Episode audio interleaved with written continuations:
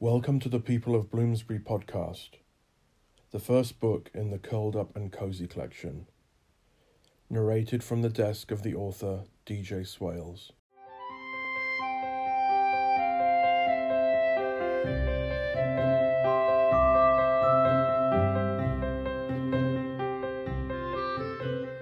Part 1 A New Day.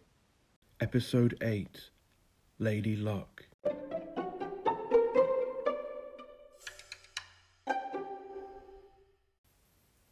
Two months of unopened credit card bills lay strewn at Mallory's feet. The card subsidized his taste for Epicurean delicacies, except for Turkish delight, which now came free of charge. Champagne taste and beer pockets, his mother Doria would chide him. Success as a playwright had eluded him for three decades, but his dedication to matters of food and bright caftans remained unquestioned. Light barely penetrated Mallory's basement flat in Little Lord Fauntleroy Mansions, where three crimson candles burned perilously close to rigid tufts of his thick grey hair, fixed like concrete. He did sometimes fear a spark igniting his coiffure, knowing that the fierce conflagration would instantly claim his coconut oil slathered body and his floor length fleece caftan which he considered to be like a wearable duvet. I wonder if forensic investigators would presume me to be the first verified example of spontaneous human combustion. It's half tempting to hold myself to the flames, he thought, as one particular candle's flame flickered green, briefly hypnotizing him. My mother would be set for her twilight years, as Cameron Mackintosh and Andrew Lloyd Webber fought over my plays, which would all become movies with sympathetic production companies.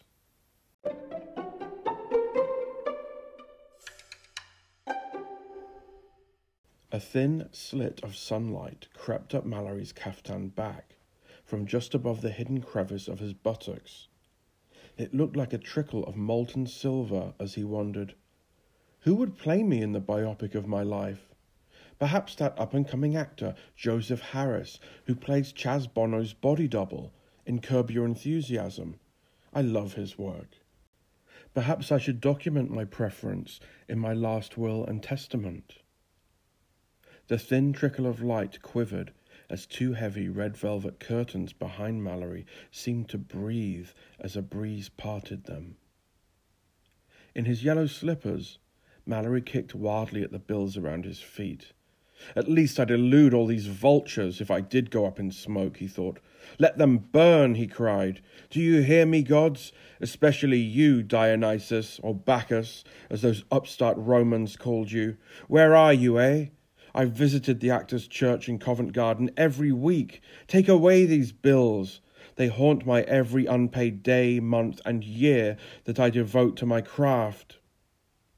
The red velvet curtains concealed French doors that opened up to a small walled space, protected from the world above by a metal grille, which rattled whenever street level pedestrians tramped overhead. The grate provided the ceiling, porous though it was, to what Mallory referred to as a very basic Zen garden. It was nothing of the sort.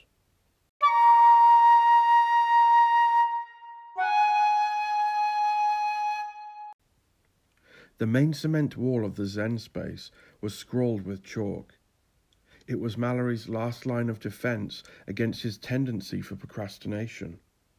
In large capital letters, the scrawling spelled, Get back to work. How very unzen, his last lover had laughed in the days before he ignored Mallory's calls. Hopes for a relationship had ended on the same night that Mallory's show, Lady Luck, was cancelled the day after the first performance, ruined by a scathing review in the London Theatre Times.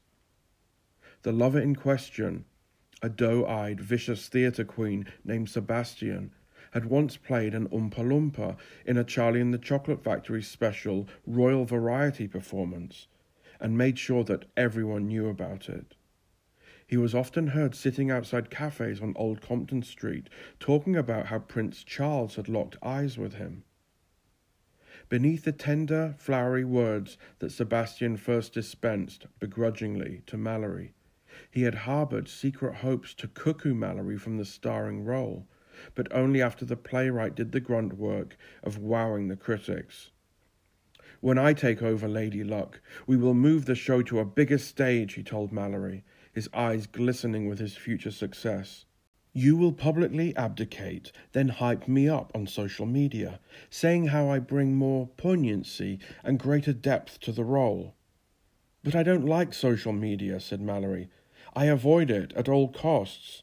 You'll learn to love it, said Sebastian before droning on and on about how he would project an intoxicating mix of Lady Godiva realness, dragball Maggie Smith, and Joan punk.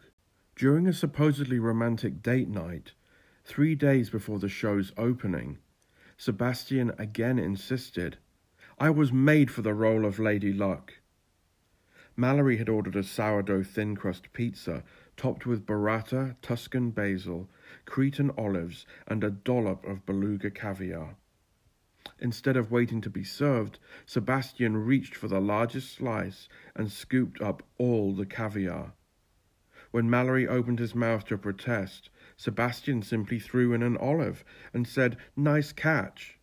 On the fateful debut evening of Lady Luck, a loyal audience member, her face largely hidden by a vintage woolen Azzedine Alaïa cowl, had roused several cries of encore from the nine audience members. London Theatre Times critic Billy Slapper scowled from the corner. Sebastian had left halfway through the show to take a call and hadn't returned.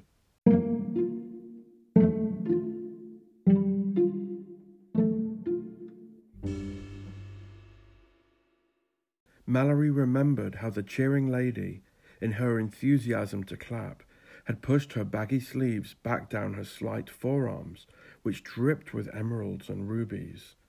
For a moment he thought it might have been Princess Diana.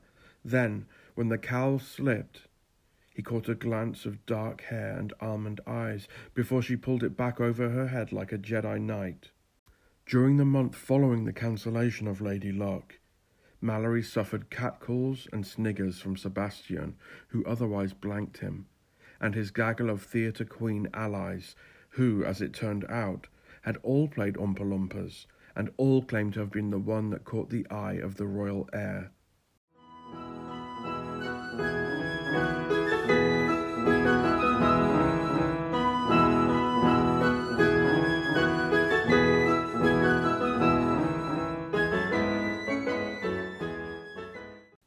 Sebastian even dated the critic Billy Slapper just to spite Mallory. They were seen dining at the Ivy on several occasions, hobnobbing with B list soap opera actors of Brookside and EastEnders. Thoughts of that cowled, gem bespeckled, joyful audience member, whose name Mallory recalled as O'Marillion, stuck with him, blotting out the memory of Billy Slapper shaking his head in the corner of the theatre. He often thought, I wish she hadn't slipped away so soon. Thoughts of her have pulled me through so many dark times. Smug images of Sebastian suddenly plagued Mallory. He coughed up a rose petal, recalling how Sebastian had not only sneaked away from the performance of Lady Luck to take a call, but had darted to Mallory's flat to pack his belongings. In the process, he had also swiped some of Mallory's most treasured belongings a beaded vintage Mark Hamish Morrow pleated sweater, three authentic Berber kaftans from Tangier, a Michiko Koshino jacket, and an entire shelf of posh fruit jams. Not the feijoa jam, Mallory's mother had asked him when she found out. I had my eye on that. It's really hard to find.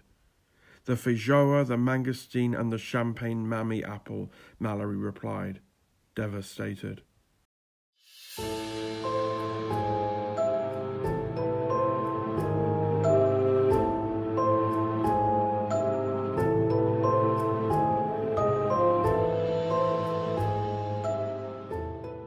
Thank you for joining me, DJ Swales, on my podcast and today's reading from my upcoming book, People of Bloomsbury.